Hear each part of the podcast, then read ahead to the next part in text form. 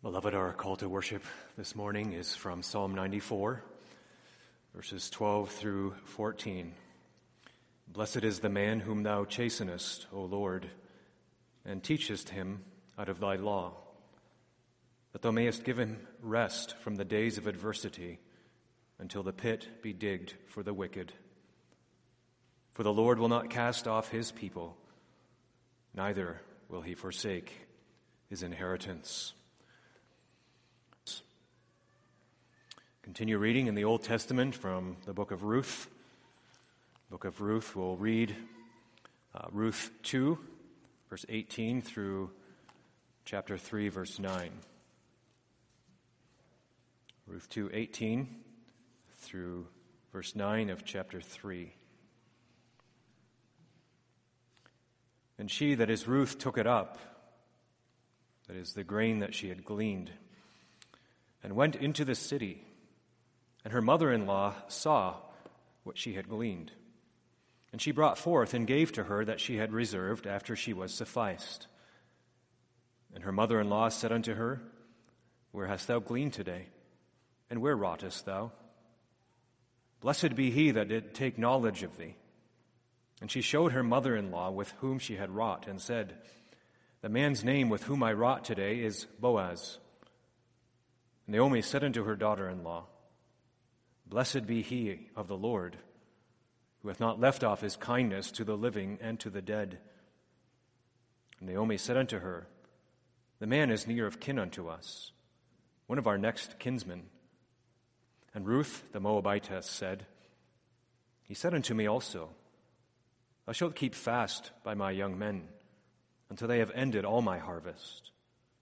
And Naomi said unto Ruth, her daughter in law, It is good, my daughter that thou go out with his maidens, that they meet thee not in any other field. So she kept fast by the maidens of Boaz to glean unto the end of barley harvest and of wheat harvest, and dwelt with her mother in law. Then Naomi, her mother in law, said unto her, My daughter, shall I not seek rest for thee, that it may be well with thee? And now is not Boaz of our kindred, with whose maidens thou wast? Behold, he winnoweth barley tonight in the threshing floor. Wash thyself, therefore, and anoint thee, and put thy raiment upon thee, and get thee down to the floor. But make not thyself known unto the man until he shall have done eating and drinking. And it shall be when he lieth down, that thou shalt mark the place where he shall lie, and thou shalt go in and uncover his feet, and lay thee down, and he will tell thee what thou shalt do. And she said unto her, All that thou sayest unto me, I will do. And she went down unto the floor and did according to all that her mother in law bade her.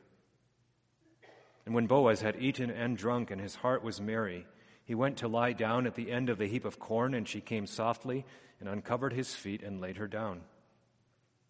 And it came to pass at midnight that the man was afraid and turned himself, and behold, a woman lay at his feet.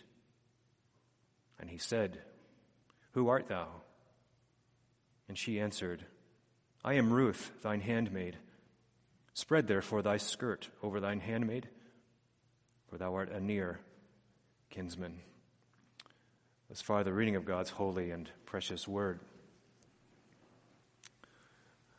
Beloved, our text for this morning is from Ruth chapter 3, verses 1 through 9. I won't read them again at this point because we'll be moving through them this morning. I want to begin by asking you this morning what ought to be, or what should be, one of the safest and most secure places of rest in terms of human relationship. What ought to be one of the most secure places of rest? It should be marriage, shouldn't it? Marriage, and by extension, the home and the family. Should be one of the most secure places, one of the safest places. Because the covenant of marriage provides a place of security, a place of rest, a place to be utterly vulnerable and open with each other. That's largely lost today. The aspect of the covenant of marriage that guards the marriage, that keeps the parties within the marriage, and provides security for that relationship to flourish and for a family to grow. We've lost that because of the world and sin encroaching on the institution of marriage, on this one area of God designed and God intended security. And if it's true today, and it holds true today, even though the institution of marriage is denigrated, if it holds true today, it also held true in the time of the, uh, the time of the judges, days of gross immorality, days of harsh conditions for marriages and, and family. We mustn't think that the time of Israel was a golden age during the time of the judges. We just have to read through the judges and we see the brokenness that existed there. And yet, there is hope. There is hope. Because on the pages of God's Word, we find the institution of marriage upheld and set forth still as that place of security, the place of rest. The place of security for widows and children in the time of the Old Testament was marriage,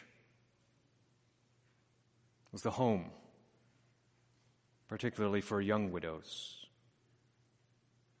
particularly for widows coming from Moab.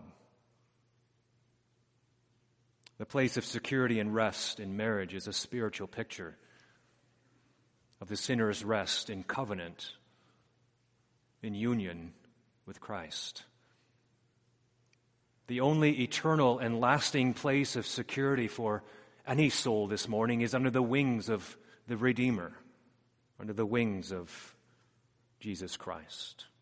Well, both of these themes are developed and unfolded in Ruth chapter 3, verses 1 through 9.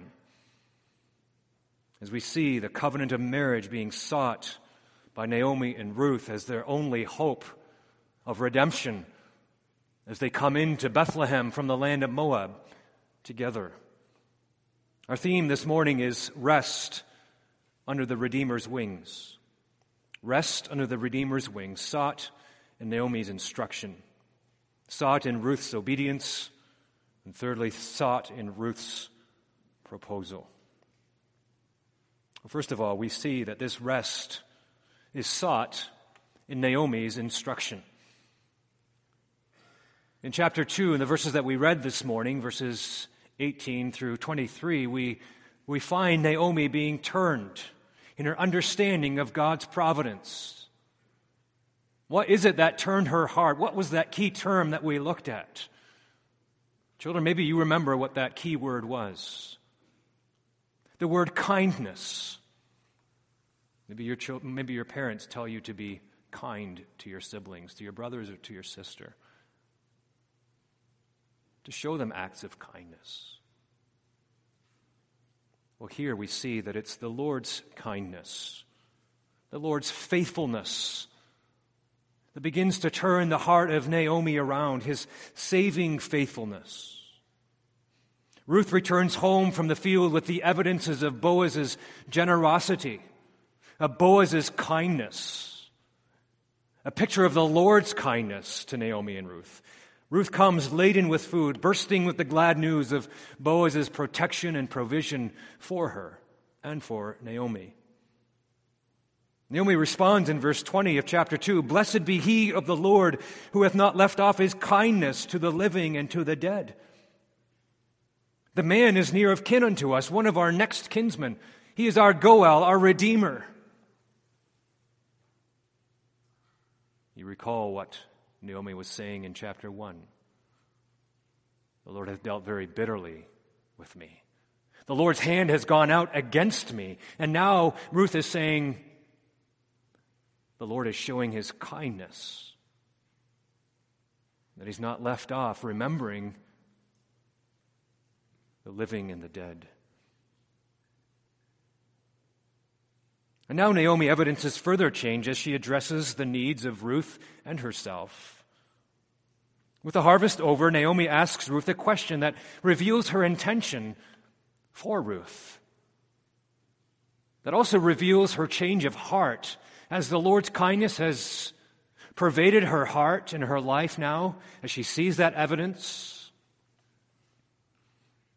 Ruth has gone out into the field for several weeks now. And Naomi sees her coming and going. She sees this young woman, and she says to her in verse 1 of chapter 3 My daughter, shall I not seek rest for thee that it may be well with thee? At the heart of Naomi's question is the issue of rest, or we could say the issue, issue of security for Ruth. And where is the best place to find that rest and that security for her? It was in a husband, finding a husband for Ruth. And so we see how God continues to, to shape Naomi's heart, to turn her around from her backslidden condition, from bringing her all the way from Moab, and now to this point, asking her daughter in law Ruth this question and now to recognize not just that God's providence is over it all, but now that she has a role in that providence. Her bitterness and inward looking heart gives way to seeking the good of her family. She recognizes that the Lord's kindness has led them to Bethlehem, has led them into Boaz's field, and now presents the best hope of redemption for her and Ruth through Boaz. We could say here her backsliding heart is restored again and it's beginning to function in faith. And how do we know that change has happened based on this question? Well, it's further evidenced in Naomi's previous words to Ruth in Ruth 1, verse 9. In her bitterness, she told Ruth to return to Moab. The Lord grant that you may find rest, each of you in the house of her husband. Go back to Moab and find rest and security there. In her bitterness, that's where Ruth, uh, where Ruth was pointed by Naomi. In her bitterness, Naomi thought that rest could only be found in Moab for Ruth and Orpah. Orpah returned. Ruth clave to Naomi in that marriage like tenacity a harbinger of things to come in a marriage with Boaz. But now Naomi's past words are adjusted to present reality and present hope the hope of redemption for herself and Ruth. This question, my daughter, shall I not seek rest for thee? that it may be well with thee. Naomi is now taking the initiative. Rather than sending Ruth back to Moab, she's saying, Ruth, let me help you now. She recognizes that marriage for Ruth is the very real prospect of, of hope. The very real prospect of hope that she had almost sent back to Moab. Now Naomi will set to work in securing this rest and security for Ruth, not from among the people of Moab now, but from among the covenant people of God. Isn't it amazing how God works in the heart of Naomi to, to bring her to this point as she begins to grasp what God is doing? It's the Lord's kindness that Ruth has not gone back to Moab. It's the Lord's kindness that Ruth is with her now and presents the best hope of redemption in a marriage with Boaz. The Lord is kind, isn't He? In turning bitter hearts. To see the perspective of His providence and how that providence serves the Lord's redemption.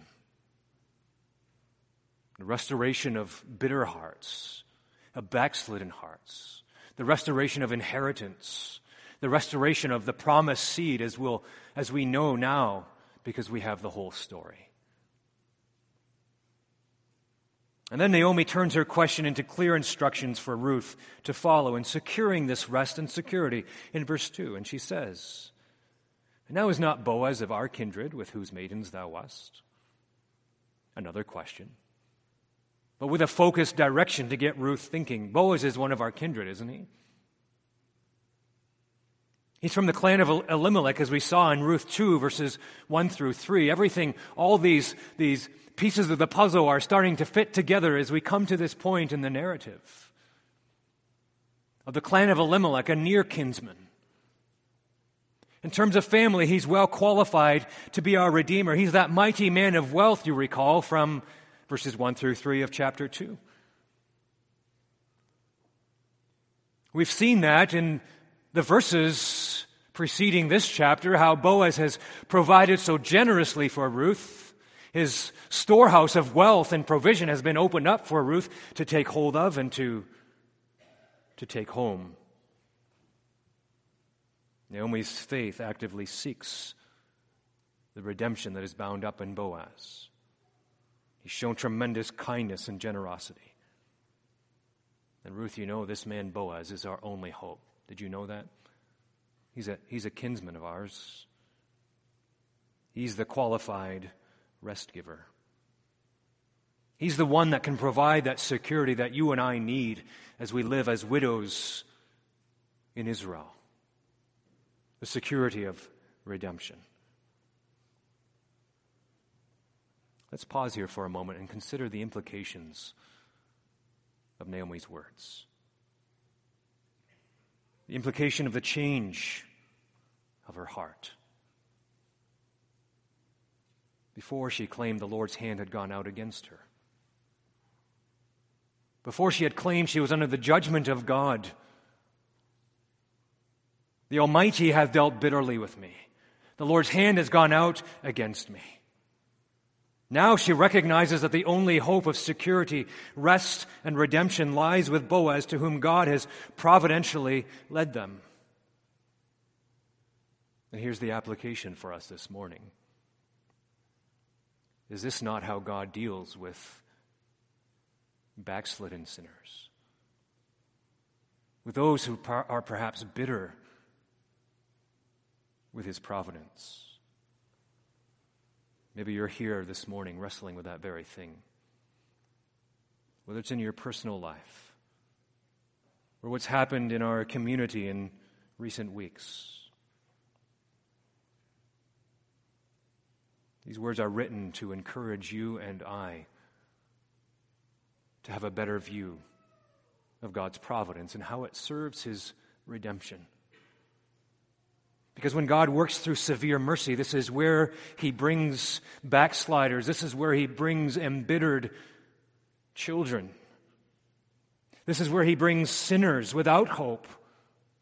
In essence, this is where He brings each one of us this morning as we're hearing the preaching of the gospel. He brings us to the only hope of redemption in the greater Boaz. The only hope of rest and security for each and every soul this morning is to be found in marriage with Christ and union with Christ. This is the question. That God is, in essence, saying to us as we hear His word, Shall I not find rest for thee? He's offering that rest and security in the greater Boaz. So Naomi continues her instruction to Ruth, verses 2 and 3. She prepares the way for Ruth to marry Boaz. Behold, he winnoweth barley tonight in the threshing floor. Wash thyself therefore and anoint thee, and put thy raiment upon thee, and get thee down to the floor, but make not thyself known unto the man until he shall have done eating and drinking. It was common knowledge that the owners of the fields would sleep on the threshing floor at night during the harvest to protect, to guard their harvest from thieves at night. Naomi operates on this common knowledge and she tells Ruth to get herself ready. Put on your garments most commentators think that this means that Ruth is instructed here by Naomi to put off her garments of mourning, to put off her garments of, of widowhood, and to put on garments that indicate that she is of that she is eligible for marriage. She's no longer in mourning, but eligible for marriage. She's to wait until Boaz is done eating and drinking to make herself known. She's to do this privately. Well, this is a bold, bold statement. Some bold instruction for Naomi to give to Ruth and for Ruth to take up as a Moabitess in the nation of Israel. But Naomi continues. And it shall be when he lieth down that thou shalt mark the place where he shall lie. Thou shalt go in and uncover his feet and lay thee down, and he will tell thee what thou shalt do. Ruth is to go in to uncover his feet, presumably until Boaz wakes up because his feet are cold, and then she can speak with Boaz about marriage. So uncover his feet, lay down there, and he'll tell you what to do. Naomi's instruction prepares Ruth for finding rest in marriage with Boaz. Nothing immoral suggested here. Nothing sinful suggested here. Simple instruction for, for Ruth to go and propose to Boaz. Instructions to meet the Redeemer the words of faith that take hold of the one last hope that Naomi and Ruth have to find security and rest. Approach him this way, Ruth, because this is our only hope of redemption. In essence, this is the instruction to us this morning as well, isn't it? Instructions to, to meet the Redeemer. Instructions because this is your only hope for redemption, your only hope for rest and security in the greater Boaz. To prepare yourself to meet him, to find security and union with him and communion with him. Well, you hear lots of instructions, don't you? To go and meet Christ. Day by day, week by week, you are counseled to flee to Christ for the first time or again. Here's the best instruction from a heart well intentioned. Whether it's from parents, whether it's from pastors, or whether it's from the Word of God, we see here the heart of God instructing sinners to come and to meet the Redeemer. To go to the place where He is, to find Him, to be united to Him, to be reunited to Him. Because this is the only place where you'll find rest and security and refuge from the ravages of sin, from the ravages of the world. How will you respond to this instruction, beloved? It's instruction for each one of us in each of our particular conditions this morning. The Lord knows your heart. He knows whether you're a Ruth. He knows whether you're a Naomi. He knows whether your faith is weak or strong or non existent. But here he lays down these instructions to meet him, to go to him, to find that rest in him. And so that rest is sought in Naomi's instruction. It's sought in Ruth's obedience. We see Ruth responding with, with a heart of obedience. She fully concurs with Naomi's instructions. She responds with words of, of obedience. She said unto her, All that thou sayest unto me, I will do, in verse 5. Ruth is humbly obedient to her mother in law. She does not protest. She simply states that she will do it. All of it. heart of obedience obedient faith. It's a lesson of faith, isn't it? this statement? Do you demonstrate such faith, such obedience when you are instructed to go and meet the Redeemer? When you receive this counsel to go and meet him, will you go? Will you do all that he says to you to do? Are the words of your mouth evidence of where your heart is, changed and ready and willing to obey every word? Notice what Ruth says All that thou sayest unto me, I will do. There's no protest.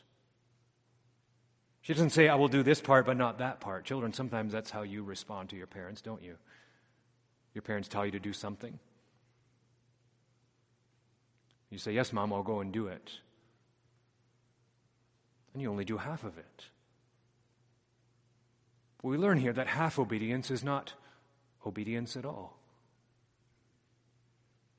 Ruth says, All that thou sayest unto me, I will do. So whether it's in the home and we're called to obey our parents, or whether it's in the spiritual sense and we're called to obey the instructions of the gospel to go and meet the Redeemer, we're called to full obedience. Ruth is not selective in her obedience, but it's fully expressed here. If your only hope this morning is in Christ the Redeemer, in the kinsman, would you not express obedience to do all that it takes in submission to Him. Well, maybe you counter this morning and you say, Well, that obedience is out of my reach. How can I obey? How can I obey if I'm totally depraved, if I don't have it within me, if I need to wait for God to do this?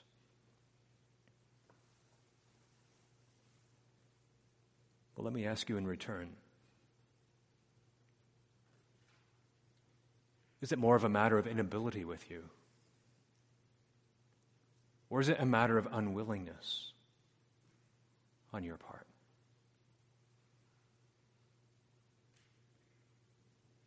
Both are not outside the realm of the power of God to change. That's what we need to understand. Whether we hide behind our inability or whether we hide behind our unwillingness to go and meet Christ, both of those things can be overcome by Christ Himself. Because what is it that draws Ruth to obey fully? Isn't it the kindness of Boaz?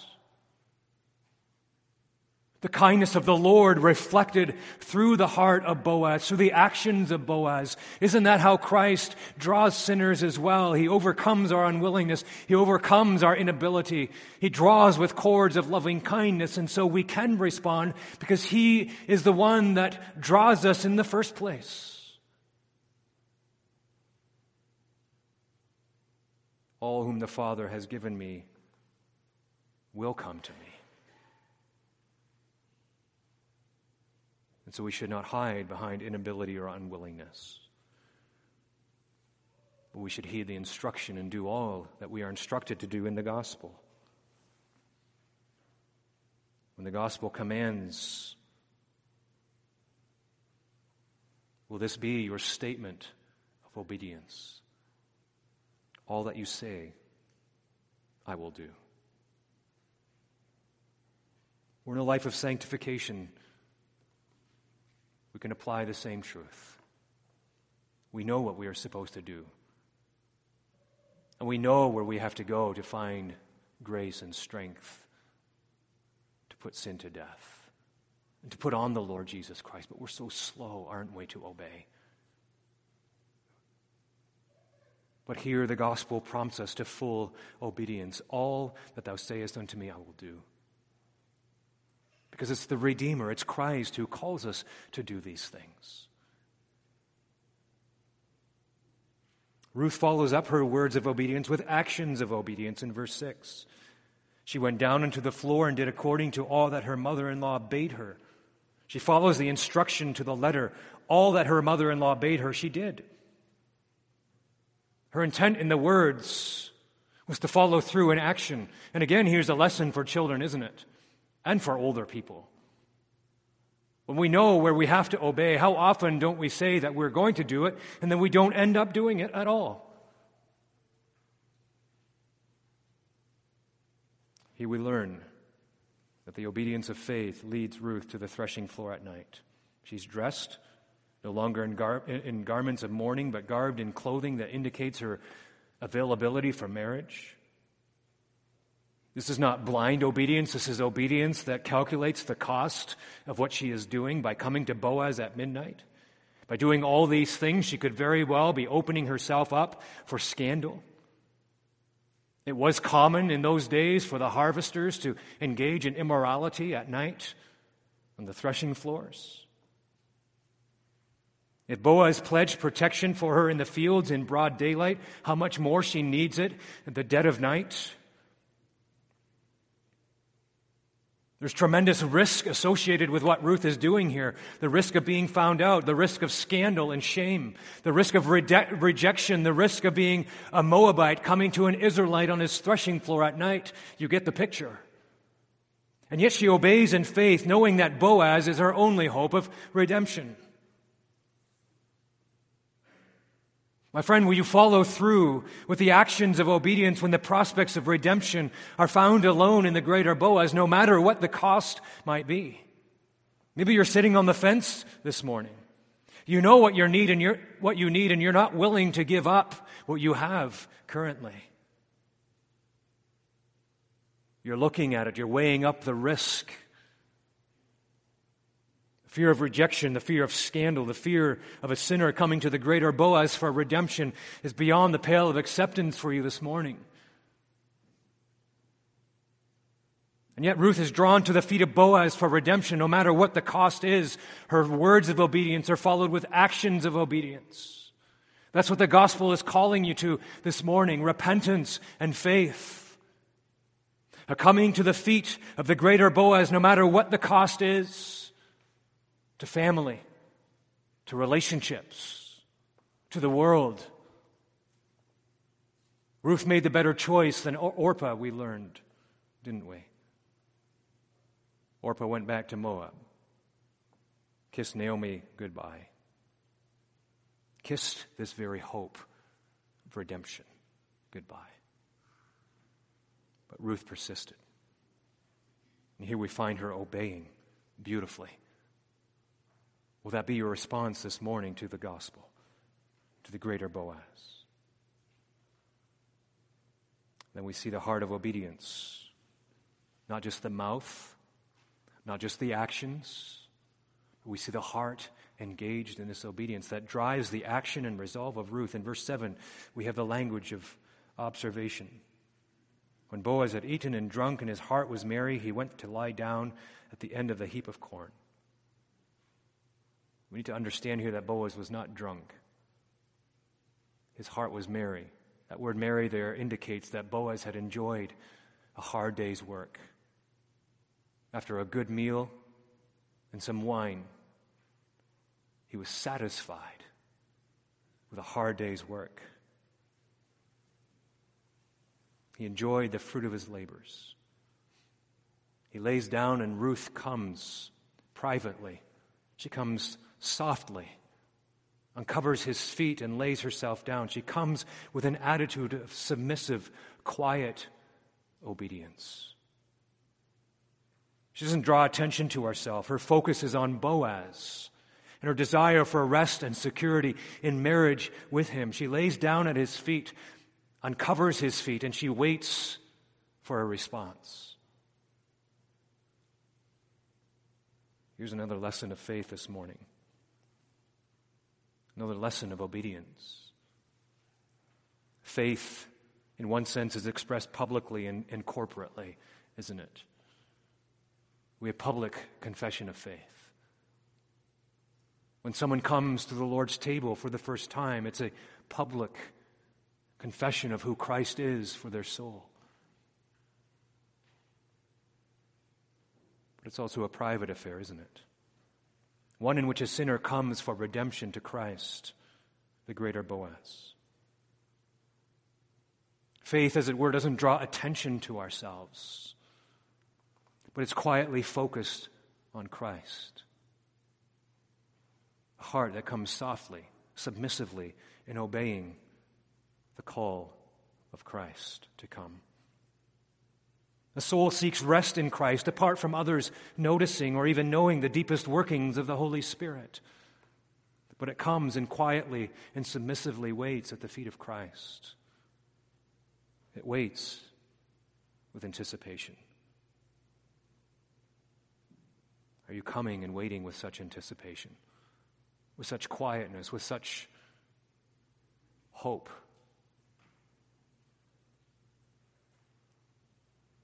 Are you coming again, confessing your need of Christ? Are you com- coming for the first time, confessing your need of Christ? Coming to the feet of the greater Boaz? waiting with anticipation for his response? Are you ready to make your proposal for marriage? Well, this rest under the Redeemer's wings is finally sought in Ruth's proposal to Boaz.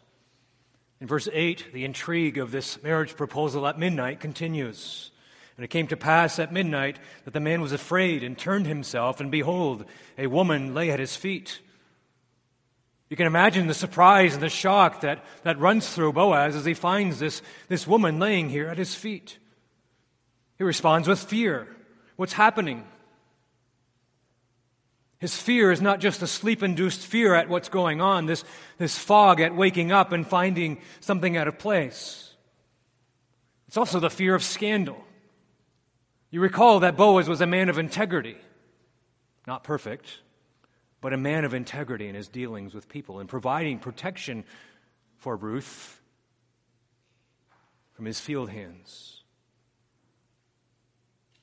His own protection indicates his gentle and pure intentions towards Ruth. Not just in broad daylight, but in at midnight as well. He stands out amongst the culture of his day. How many of our men stand out in this way in our culture with sexual integrity? Not just sexual integrity, but integrity in all areas of life. And so his fear here is the fear of a woman being found at his feet and the scandal that it might bring. The fear of not knowing what's going on. But there's something else to note in this verse that speaks to the future union with Boaz, between Boaz and Ruth. That's the use of the word man and woman.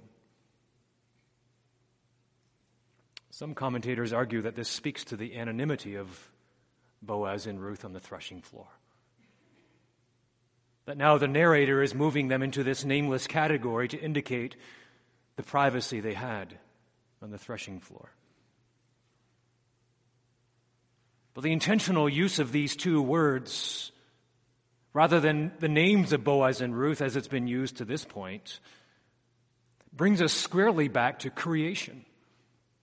Brings us squarely back to the first marriage between Adam and Eve, where these words are first introduced. In Genesis 2 22 and 23, we read, And the rib which the Lord God had taken from man, there we have that word, ish in the Hebrew, made he a woman, Isha, and brought her unto the man. And Adam said, This is now bone of my bones and flesh of my flesh. She shall be called woman because she was taken out of man. This interplay between woman and man, and now the narrator in, in, in Ruth takes up these terms, man and woman. The woman that God brings to Boaz, the man. The same words are used here. The fact that they're used in this way is an echo of creation, an echo of the first marriage between Adam and Eve. And a looking ahead to the marriage that's going to take place between the man and the woman. So, what we have here is not just Naomi giving instructions to Ruth to propose to Boaz on the threshing floor. What we have here is the sovereign providence of God bringing the woman to the man. a heaven ordained marriage to further the progress of redemption. You recall what it is in Genesis 3:15, what is going to further the progress of redemption. It's the seed of the woman. That seed is in peril in this narrative. If there's no redeemer to redeem Ruth and Naomi, then there is no hope of a redeemer. But now, God brings the woman to the man. An echo of what happened at creation a continuation of the seed so that redemption could continue. The seed would continue and issue forth in the Lord Jesus Christ. A heaven ordained marriage in the providence of God to further the redemption of his people. What a stunning picture this is. A stunning picture of the heart of God to redeem sinners like you and me. Bringing these two people together on the threshing floor at midnight with all its intrigue to bring forth the Lord Jesus Christ. And then there's the response of Ruth to Boaz's question, Who art thou? She responds humbly with a simple I am Ruth, thine handmaid. I'm your handmaid, Boaz. I'm subservient to your response. I'm wholly at your mercy in this, Boaz. We saw that Boaz treated her as a, as a daughter in chapter 3, but here, or chapter 2, but here she refers to herself as his handmaid, willing to serve him at his mercy. She doesn't have more to say. She does not need to say more. She doesn't presume that Boaz will take her as his wife. But her identification is filled with humility. It reminds us of the return of the prodigal son, doesn't it? I'm no longer worthy to be called your son. Make me as one of your servants. This is how faith, as it were, approaches the greater Boaz. Ruth calls herself Boaz's servant. She's ready to do his bidding. Her response lines up with her obedience to Naomi. She's not merely a pawn. No. Ruth is willingly obedient and ready to serve Boaz. Are you ready and willing to serve the greater Boaz. Sitting at his feet, waiting for his response. Saying, I am I'm your servant. I'm wholly at your mercy. And though she does not presume, neither does she hide her boldness. Contrary to Naomi's instruction on this point, Rather than waiting for Boaz to tell her what to do, she takes hold of Boaz's protection and security. She said, Spread therefore thy skirt over thine handmaid, in verse 9. She recognizes that her only hope for redemption is in marriage with Boaz. She's not suggesting anything immoral or untoward, as some would like to suggest. She is pure in her intentions. In fact, we need to understand this statement of Ruth in light of what Boaz says in chapter 2, verse 12 where he says, The Lord recompense thy work, and a full reward be given thee of the Lord, under whose wings thou art come to trust. Here's another piece of the puzzle being fit into the big picture. It's in particular that last phrase that gives us a theological understanding of what Ruth is asking here of Boaz. She's making a marriage proposal. When she asks for Boaz to spread his skirt over her, she's asking for his wings over her. The wings of the Lord under whom she has come to trust, and the skirt of Boaz is the same word in the Hebrew. And so she's not just asking for mere clothing from Boaz. What Boaz has confirmed for her spiritually in coming under, under the rest of the wings of the Lord she now asks for in terms of marriage. She's asking for marriage here the stability and security of the covenant of marriage. Buttressed with the language used by the prophet Ezekiel in Ezekiel 16:8, where it says, Now when I passed by thee and looked upon thee, behold, thy time was the time of love, and I spread my skirt over thee and covered thy nakedness. Yea, I swear unto thee and entered into a covenant with thee, saith the Lord, and thou becamest mine. The skirt the garment was symbolic of, of the covenant and the protection of the covenant of marriage, symbolic of the covenant of the Lord Himself. So, what is Ruth asking here? She's asking that Boaz become the instrument of God's redeeming love for her. That's what she's asking for through marriage. And so, what this marriage proposal points out this morning, what it points out in real life between Ruth and Boaz, is also a spiritual picture of what happens to those who seek redemption in Christ. Spiritual marriage with Him. So, there is no greater security than this covenant of grace which marries a sinner to Christ, the greater Boaz. There is no surer protection than to be under His wings, eternally secure and at rest. Here again, we see Christ emerging from the narrative as the greater Boaz, as a sinner fleeing to him, taking hold of that protection and security of that covenant, of that union with Christ, saying, Cover me. Cover me with your skirt. Cover me with that covenant. Cover me with the blood of the covenant. Cover me under the mediator of the covenant. My friend, it's not presumption to stand before the Lord this morning, to take the bold initiative of faith and said, Spread thy skirt over thy servant. Because this is squarely where the hope of redemption lies for sinners. Under the wings of the Redeemer, under the wings of the Sun of Righteousness.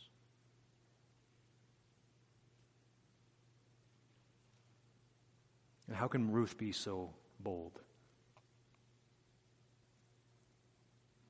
Well, not just the aspect of covenant, but it's the very person of the Redeemer himself that emboldens her. She knows the generosity of Boaz. She knows the heart of Boaz. In verse 9, she says, For thou art a near kinsman. She grounds the entire proposal of marriage with Boaz on the fact that he is the Goel, the Redeemer, the one who is qualified to redeem her and Naomi. He is the one upon whom Naomi and Ruth have staked their hopes of redemption. Not just on what Boaz gives, but on the fact of who Boaz is. Isn't this the right spiritual response in light of the gospel? We ground our coming to Christ not simply because of what he gives, but because of who he is. Is he not the near kinsman? Made like unto his brethren in all things, except sin. Fully acquainted with who we are, taking on flesh and blood. Is he not the The near kinsman. You can go to him this morning, sinner, pleading the office of Redeemer, pleading the person of the greater Boaz. You can stake your hope of redemption upon him.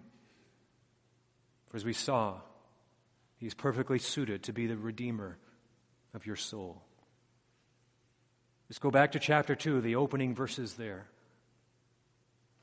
Boaz, one whose name means might, one who is a mighty man of wealth, one who opens up the storehouses of his grace for sinners this morning, regardless of where you're at. He calls you to come and to find redemption because that's the only place you'll find redemption is in his person. Are you seeking rest and security for your soul for the first time or afresh? You'll not find it apart from marriage with Boaz, with renewing your vows again with the greater Boaz. There's no more secure relationship in all the world than to be securely sheltered under his wings.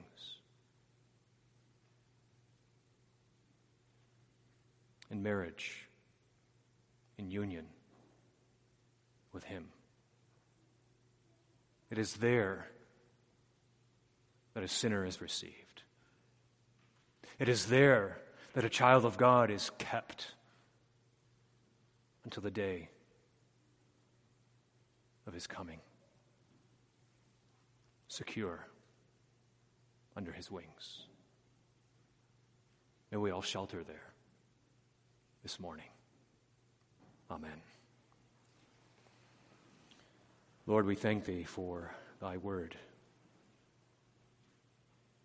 for this beautiful narrative that points out where redemption is to be found for the first time or again.